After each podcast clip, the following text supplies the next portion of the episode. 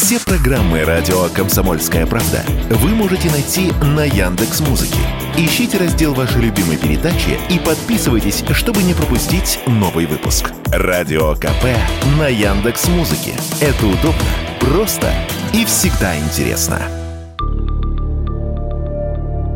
Самая страшная серийная убийца в Австралии Кэтлин Фолбик была помилована. Это случилось после появления новых доказательств ее невиновности. Женщина провела в тюрьме 20 лет. Ее обвинили в убийстве своих четырех малолетних детей, сыновей Калиба и Патрика, дочерей Сары и Лауры. Они умерли в период с 1989 года по 1999. На протяжении всего процесса, а затем тюремного заключения Фолбик заявляла о своей невиновности. Прокуроры же утверждали, что женщина задушила детей. При этом вещественных доказательств и следов удушения у детей не было. Упор был сделан на косвенные доказательства. Записки в дневнике Фолбик, в которых она заявляла, что материнство дается ей нелегко и что она винит себя в смерти младенцев. Адвокаты Фолбик несколько раз подавали апелляции и инициировали новое расследование дела в 2019 году, но его результаты не вызвали сомнений в приговоре и даже придали больше вес косвенным доказательствам в первоначальном судебном процессе. Даже родственники считали, что Кэтлин убила своих детей.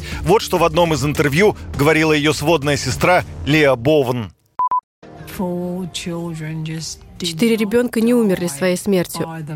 Они умерли от рук своей матери. А ведь она должна была защищать и любить их. А она этого не сделала. Однако недавнее расследование, проведенное судьей в отставке Томом Беттерсом, заставило прокуратуру усомниться в виновности женщины. В расследовании приведены выводы группы иммунологов, обнаруживших у дочерей Фолбик генетическую мутацию, которая может вызвать внезапную остановку сердца. У ее сыновей ученые также нашли мутацию, которую связывают с внезапным началом эпилепсии у мышей. Вот что говорит генетик профессор Винвесса. Сейчас появились технологии секвенирования, которых не было тогда, в 2003 году. Тогда мы не могли секвенировать геномы целиком, а в них 3 миллиарда составляющих, и некоторые из них могут провоцировать внезапную смерть.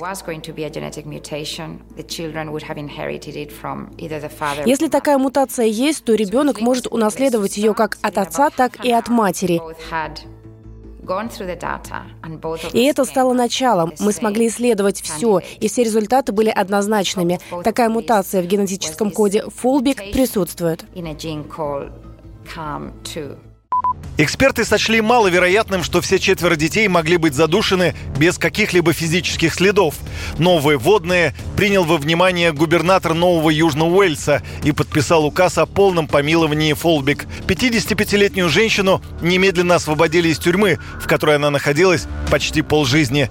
Теперь в течение года апелляционный суд должен решить, отменять ли обвинительный приговор Фолбик. Если он будет отменен, женщина сможет подать иск с требованием денежной компенсации у правительства Австралии. Но это не все. Наказание должны понести исследователи по этому делу, отметила в разговоре с радио «Комсомольская правда» адвокат Людмила Айвар следователям, и они не могут, а вообще-то должны понести ответственность, потому что они должны были провести все необходимые экспертизы и установить причину смерти детей. Должны следователи и надзирающие лица за расследованием нести ответственность за такие серьезные а, ошибки судебные, потому что, в общем, судьба человека, она фактически уже не восстановится, ее жизнь не восстановится. 20 лет – это слишком большой срок для того, чтобы удовлетвориться только материальной компенсацией.